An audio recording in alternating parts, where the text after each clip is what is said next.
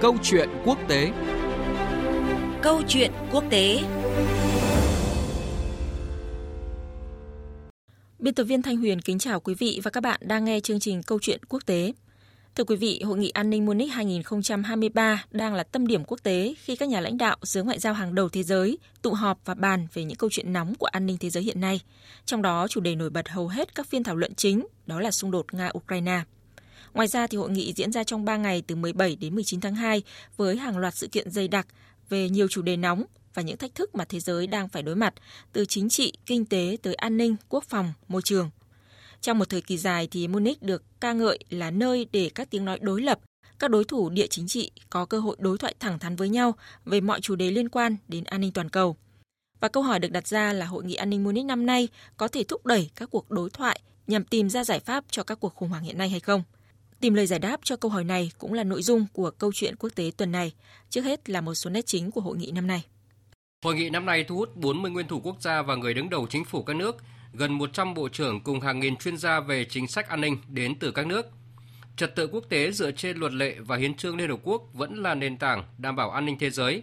Đó là nhận định chung trong phiên thảo luận đầu tiên với diễn giả chính là lãnh đạo các nước Namibia, Colombia, Philippines và Brazil – qua điểm đó cũng đồng nhất với phát biểu của lãnh đạo các nước châu Âu vào ngày 17 tháng 2 và của chủ nhiệm văn phòng Ủy ban Công tác Đối ngoại Trung ương Đảng Cộng sản Trung Quốc Vương Nghị trong sáng 18 tháng 2. Trong bối cảnh cuộc xung đột ở Ukraine đã có nhiều tác động tới thế giới, nhiều nội dung thảo luận của Hội nghị An ninh Munich dù không đề cập rõ ràng đến Ukraine nhưng được cho là xoay quanh cuộc xung đột này. Các nhà lãnh đạo Mỹ, Pháp, Đức và một số quốc gia phương Tây tái khẳng định sự ủng hộ đối với Ukraine Phát biểu tại phiên khai mạc, Tổng thống Pháp Emmanuel Macron nhấn mạnh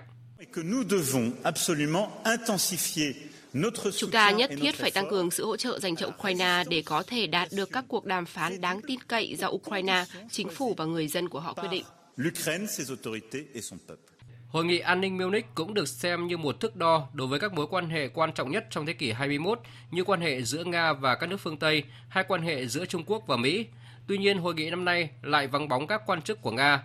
Ngược lại, một phái đoàn của Mỹ với quy mô kỷ lục tham dự hội nghị, trong đó có Phó Tổng thống Mỹ Kamala Harris, Ngoại trưởng Antony Blinken, Bộ trưởng Bộ Quốc phòng Lloyd Austin và một phần ba số thượng nghị sĩ Mỹ. Điều này khiến nhiều người đặt câu hỏi về quy tắc Munich trong sự gắn kết và tương tác mà không có sự phớt lờ lẫn nhau. Nhiều nước ở Nam bán cầu lo ngại việc có quá nhiều đại diện của Mỹ và các thành viên của NATO tại hội nghị Munich có thể đồng nghĩa với việc tiếng nói của họ không được lắng nghe đúng mức trong sự kiện này. Thưa quý vị và các bạn, một diễn đàn về an ninh trong một thế giới đang có nhiều biến động phức tạp khiến cho dư luận kỳ vọng đây có thể là nơi đưa ra các sáng kiến và giải pháp nhằm góp phần hạ nhiệt những điểm nóng quốc tế. À, cùng bàn luận những góc độ khác nhau về hội nghị an ninh Munich năm nay, chúng tôi có cuộc trao đổi với Thiếu tướng Nguyễn Hồng Quân, nguyên Phó Viện trưởng Viện Chiến lược Quốc phòng. À, trước hết thì xin chào và cảm ơn Thiếu tướng đã tham gia chương trình hôm nay. Vâng, xin chào, kính chào quý thính giả Đài Tiếng Nói Việt Nam. À, thưa ông, hội nghị an ninh Munich năm nay thì diễn ra trong bối cảnh gần tròn một năm chiến sự tại Ukraine xảy ra. À, đây cũng là chủ đề bao trùm hội nghị năm nay. À, từ những tuyên bố và các bài phát biểu tại sự kiện thì theo ông, Mỹ và châu Âu muốn tìm kiếm điều gì từ hội nghị này? Qua các báo cáo cũng như là các tuyên bố và bài phát biểu tại hội nghị này thì chúng ta thấy là có 6 vấn đề nổi lên. Thứ nhất là cuộc xung đột vũ trang tại Ukraine. Thứ hai là vấn đề NATO duy trì cái khả năng đoàn kết như thế nào trong dài hạn. Trong đó có vấn đề mở rộng thành viên cũng như là vấn đề tập trung vào tăng cường quyền tự trị chiến lược của châu Âu. Thứ ba là những vấn đề cần giải quyết đối với quốc phòng của châu Âu, cụ thể là việc ờ, châu Âu hóa quốc phòng. Bên cạnh đó thì cái chiến lược an ninh quốc gia đầu tiên của Đức là có thể được công bố tại hội nghị thứ tư là vấn đề của quan hệ từng quốc gia châu âu và của cả khối eu ờ, với trung quốc sẽ như thế nào. Và mối quan hệ trung nga sau một năm quan hệ đối tác không giới hạn. À, vấn đề thứ năm là năng lượng và khí hậu. Và thứ sáu là vấn đề công nghệ và an ninh mạng. Thế thì ờ, theo tôi là qua đó thì cho thấy là mỹ và châu âu muốn thúc đẩy xây dựng một cái tầm nhìn chung mới theo các quan điểm của họ về an ninh trong cộng đồng quốc tế để mà tăng cường cái hiểu biết lẫn nhau và giảm đối đầu, giảm căng thẳng. Vâng, hội nghị an ninh Munich tuy không phải là nơi để giải quyết tất cả những cái vấn đề an ninh đặt ra, nhưng với tiêu chí là diễn đàn để các nhà lãnh đạo các bên đối thoại cấp cao à, tăng cường sự hiểu biết tin cậy cũng như là thảo luận các biện pháp giảm đối đầu và căng thẳng. À, tại hội nghị năm nay thì à, nhiều nhà lãnh đạo có đề cập đến khả năng đối thoại với Nga để giải quyết xung đột ở Ukraine. À, tuy nhiên việc thiếu vắng đại diện Nga thì à, đang làm dấy lên cái quan ngại rằng là đây là cái diễn đàn và là nơi tập trung lực lượng của phương Tây. À, quan điểm của ông về vấn đề này như thế nào ạ? Rất tiếc là các nhà lãnh đạo Nga đã không tới dự hội nghị này. Điều đó là khiến các nhà quan sát cho rằng là hội nghị này là diễn đàn của các nước phương Tây. Làm sao mà có thể bàn an ninh châu Âu mà lại thiếu một đối tác rất quan trọng là Nga được? Ờ, cái cuộc xung đột vũ trang Nga Ukraine như chúng ta đang theo dõi là nó đã bước sang năm thứ hai rồi. Nó không chỉ đơn thuần là một cuộc ờ, xung đột ở châu Âu mà còn có những tác động vượt ra ngoài châu lục. Đó là vấn đề tác động của xung đột đối với nguồn cung cấp ngũ cốc, ờ, đối với giá năng lượng và lạm phát trên toàn thế giới. Nói như chủ tịch hội nghị Munich cho rằng là muốn ít nhất có thể là thiết lập được một vài xung lực để đưa cái cuộc khủng hoảng Ukraine đến một sự hòa dịu ngoại giao. Nhưng mà rốt cuộc thì chưa có xung đột nào như vậy. Cái cuộc xung đột thì đã đã đã và nữa là tròn một năm rồi. Nhưng mà có thể nói là hình như các bên là chưa chấp nhận kết thúc chiến tranh trong cái tương lai gần.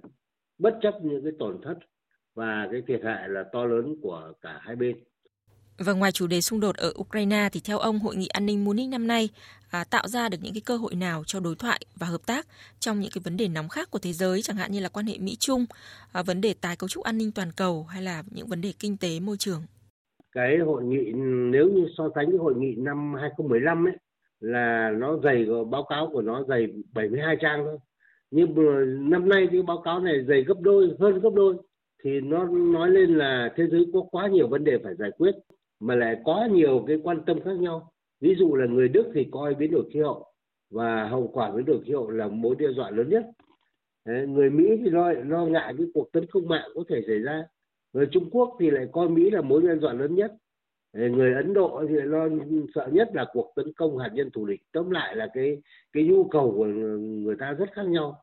Và cái mà ngồi lại với nhau được ấy, thì cũng có. Nhưng mà để một cái cuộc hội nghị này mà giải quyết những vấn đề đó thì là rất là khó. Mà chỉ là tạo cái cơ hội để gặp gỡ nhau để mà tìm hiểu quan điểm của nhau. Và tôi nghĩ rằng là cái nhu cầu gặp gỡ thì để về đa phương không chính thức, trực tiếp hoặc là gặp hẹp đã tăng lên rất nhiều. Không chỉ vì cái cuộc ờ, khủng hoảng nó đang diễn ra, mà còn vì vừa rồi là vướng cái đại dịch covid 19 mấy năm liền, cho nên là không thể gặp ờ, gỡ trực tiếp được. Cho nên cái cái, cái, ừ, nhu cầu gặp gỡ là cũng khá nhiều. Mà chúng ta thấy là ngày hôm qua 18 tháng 2 thì ngoại trưởng Mỹ Blinken đã gặp nhà ngoại giao hàng đầu của Trung Quốc Vương Nghị trong cái cuộc gặp mặt trực tiếp đầu tiên giữa các quan chức cấp cao của Mỹ và Trung Quốc kể từ khi quân đội Mỹ là bắn hạ một cái khinh cầu của Trung Quốc hồi đầu tháng vừa rồi. Mà để cuộc gặp này đây là cái cơ hội để mà trao đổi về quan hệ hai nước.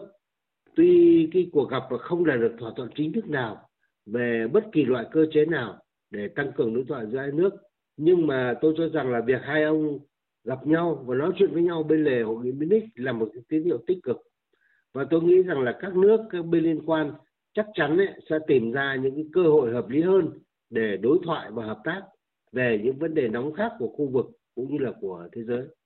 Vâng, xin được cảm ơn Thiếu tướng Nguyễn Hồng Quân với những phân tích và nhận định vừa rồi. Thưa quý vị và các bạn, thế giới đang bước vào một thập kỷ quan trọng trong cuộc tái cấu trúc trật tự toàn cầu. À, những diễn đàn như là Hội nghị An ninh Munich là cơ hội để các nước tìm kiếm tiếng nói chung trong trật tự mới. Nhưng đây sẽ là một thách thức rất lớn nếu như không có giải pháp đối thoại, đàm phán của tất cả các bên. Đến đây thì chương trình Câu chuyện quốc tế tuần này cũng xin kết thúc. Chương trình do biên tập viên Thanh Huyền biên soạn và thực hiện. Cảm ơn quý vị và các bạn đã chú ý lắng nghe.